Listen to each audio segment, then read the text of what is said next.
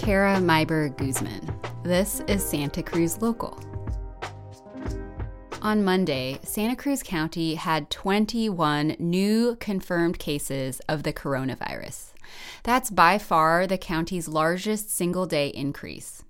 Wednesday, the county had nine people in hospitals who were COVID positive or suspected of having it.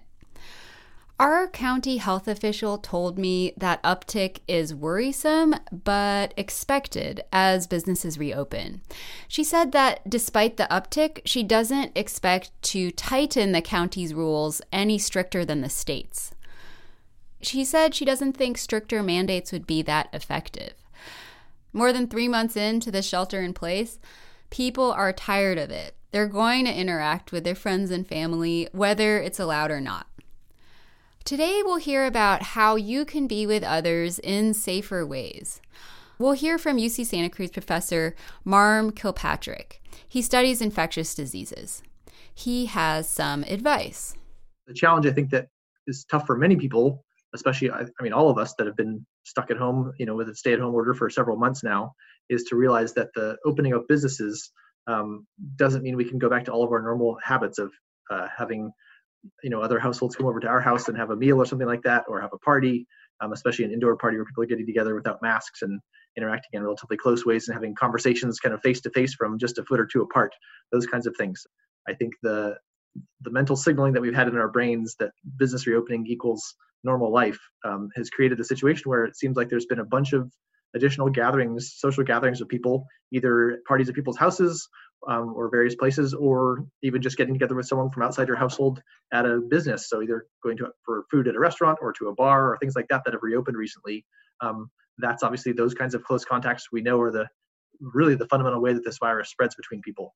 At the same time, um, one of the great things is that the science over the past three months has really told us that we now know things that are really risky and things that are not so risky. You have to say it carefully, but but it's actually okay and possible to have interactions with people outside of your household. We just have to do them in slightly different ways than we've done before. So if you haven't seen a friend in three months and you really want to see them, go for a walk together. Go for a walk outside where you can have a couple feet between you. If you want to sit down on a bench somewhere, give yourselves a couple of feet of space between each other. If you can wear masks especially if you're within you know five or six feet of other people then you can actually have those interactions and see friends and see family members that you haven't seen and that can still be relatively safe. And we can't eliminate risk 100% if you're going to be you know relatively near another person but it can be really really low by taking relatively minor steps to really make that interaction safe. What does the science say about the different gradations of risk? Like what's the riskiest thing we could possibly be doing right now yeah, the riskiest thing is to get together in an enclosed space with someone with no masks and talk to them for uh, more than 10 minutes. So, you know, half an hour, an hour, you know, that kind of a thing is certainly the highest risk we can possibly do, especially if obviously either person is infected, um, then that's where transmission occurs, um, and then obviously unmasked. So if we have to be, let's say in an enclosed space with someone else, let's say we have to either be in a, in a room with someone else, let's say we have to be in a car with someone else, there's no way to avoid that then we can actually take a couple things to make a couple steps to make that safer. So, for example, in a car, we can have our windows down. That increases ventilation. We know that that is quite helpful. We obviously can wear masks. We know that that's actually quite helpful as well. So, if I had to be in a car with someone that was in my not my household, I would roll down the windows. I would even if I could. It's a little bit strange, but I would probably, uh, if they could be the driver could be on one side, I would probably be on the other side of the car. You mean like sort of, have someone in the have the passenger in the back and then the driver in the front? Exactly. And I would be on the opposite side of the driver's wheel in the back just to give as much yep. space as possible. And if the windows are open, that's going to really reduce the chance that any droplets that are leaving that person's mouth go back and get into my respiratory system. Um, so that would help in a car. The same kind of thing in a building. If I had to be in a building with someone else in the same room for a while, I would try to give them as much room, space as I could, just distance between either desks or wherever we're sitting. Um, and then I would obviously wear a mask and ask them to wear a mask as well and those are also going to greatly reduce the chance of transmission between people. Again, if I could open a window, somehow have a little bit of ventilation, that's also going to help quite a bit. Um, so those are all steps people can take. If you can have outdoor interactions, that's vastly more safe than indoor interactions. So again, if people want to have get together with a friend, please just go for a walk. They're relatively small changes to make in our interactions to make them enormously safer.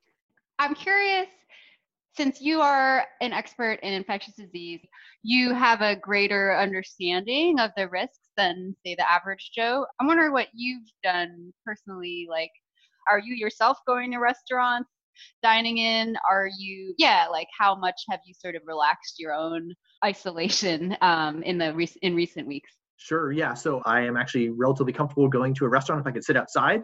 Um, I think if there's a restaurant that had indoor seating, but there was space between the tables, I would entertain that possibility as well. But I definitely am quite comfortable sitting outside with some space between the tables. And then if the um, server is or waiter or waitress is wearing a mask as well, all these kind of things that we know now substantially reduce transmission. If we can have those good, safe interactions, then I'm trying to support all the businesses that are doing that well. Is there anything else you'd like our listeners to know? Think in the past, the main message was that we didn't have enough testing capacity. So if you have mild symptoms, just stay home and take care of yourself. And now the message is that we have capacity to test you. If you have symptoms at all the first day that you do, please come forward and that will protect your family members and your close ones that you're going to have contact with and cut off those chains of transmission. It's really one of our most effective tools besides the personal behavior we just talked about is finding out quickly, not just finding out that you're infected, but finding out quickly that you're infected. And that means going to the doctor to get tested at the first real indication of symptoms. So the first day of symptoms, not the fourth or fifth day, or when things get serious and you can't have difficulty breathing or something like that. Um, that's a, a, bit too late. So it really matters for us to try to um, get tested uh, as soon as possible after our first symptoms and even our mild symptoms.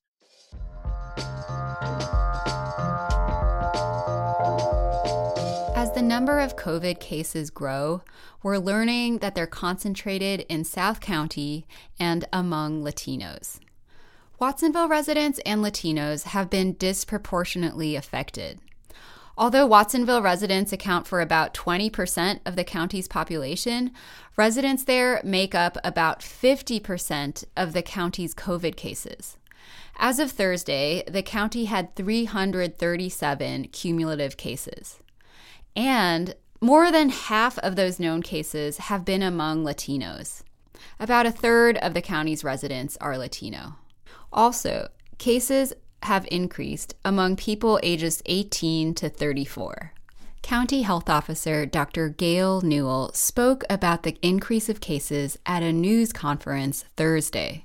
What we continue to see to date in our own county is um, family gatherings still seem to be the um, greatest cause of uh, these the clusters that we're seeing in most of our new cases. So we went from the Mother's Day gatherings that were the initial clusters to um, Memorial Day and graduation. Um, so I don't think we've yet seen the impact from the protests and the um, memorials and vigils.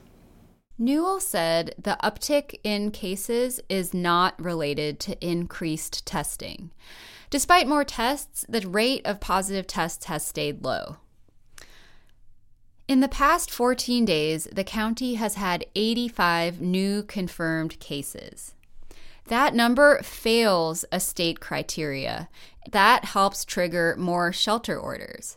It's one of 14 criteria the county monitors to determine whether to increase restrictions on activities and businesses. Contact tracing is another area where the county has fallen short. Contact tracers interview COVID patients and figure out who they might have infected. We are not keeping up with our goal of being able to contact every positive case within 24 hours or um, do close contact investigation within 48 hours. About a week ago, the county had 40 active COVID cases. As of Thursday, it's 106. That's more than the county's contact tracers can handle. So, people recently infected with the virus may not get immediate warning. That gives the virus a greater chance of spreading. Santa Cruz County's chief of public health told me that the limiting factor is training. The state has a new system and they haven't been able to get the team up to speed. One more thing about contact tracers. Health leaders say that if you get a call from someone and the caller ID says COVID CA, please pick up. That's a contact tracer trying to reach you. I asked Newel what she wants people to know there are five really important steps that they can take to save their own lives and to save the lives of other community residents. Frequent hand washing, stay home when you're sick, stay six feet apart from others who are not in your household unit, uh, wear your face coverings whenever you're within six feet of someone not in your household unit, and cover your coughs and sneezes. Those are the five key elements. And then in addition, I really encourage people over the age of 65 and those who have um, medical or other conditions that make them especially vulnerable to COVID, um, that they should stay home as much as possible. Someone wrote to us asking about the 20 second hand washing. Does that mean you lather for 20 seconds or rinse for 20 seconds? It means you lather for 20 seconds. Between the fingers is an area that's often um, forgotten. So um, I know when when I did my hand washing exercise where you can stick your hand in a black light afterwards to see where you know you didn't get clean. Um, mm-hmm. I was shocked to see between my fingers and how I missed that. So I think that's a part we often all miss. To read and share a transcript of this episode, visit santacruzlocal.org. Thank you to all our 450 Santa Cruz local members. Thank you especially to our Guardian level members Chris Necklason, Patrick Riley, Elizabeth and David Doolin, Elena Cohen and Steve Ritz, and the Kelly family. We invite you to join our Santa Cruz local member community. Member support allows our work to be free for all. Sign up is at santacruzlocal.org slash membership. We also invite you to subscribe to our free email newsletter. We're in your inbox two to three times a week. Sign up link is in our show notes. Lastly, we are accepting applications for Santa Cruz Local's Business Advisory Circle. If you have talent and experience in business development or marketing, please apply. We'll meet three times this year. The application link is in our show notes. Thanks to Trimpot for the music. I'm Kara Meyberg Guzman. Thanks for listening to Santa Cruz Local.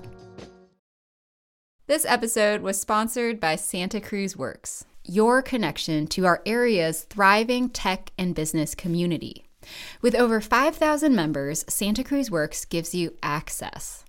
The largest monthly tech events, solutions for your startups and businesses, connections to the hottest jobs and the latest news about local companies, their stories, and best practices. Subscribe free to the Santa Cruz Works weekly newsletter today. santacruzworks.org slash podcast.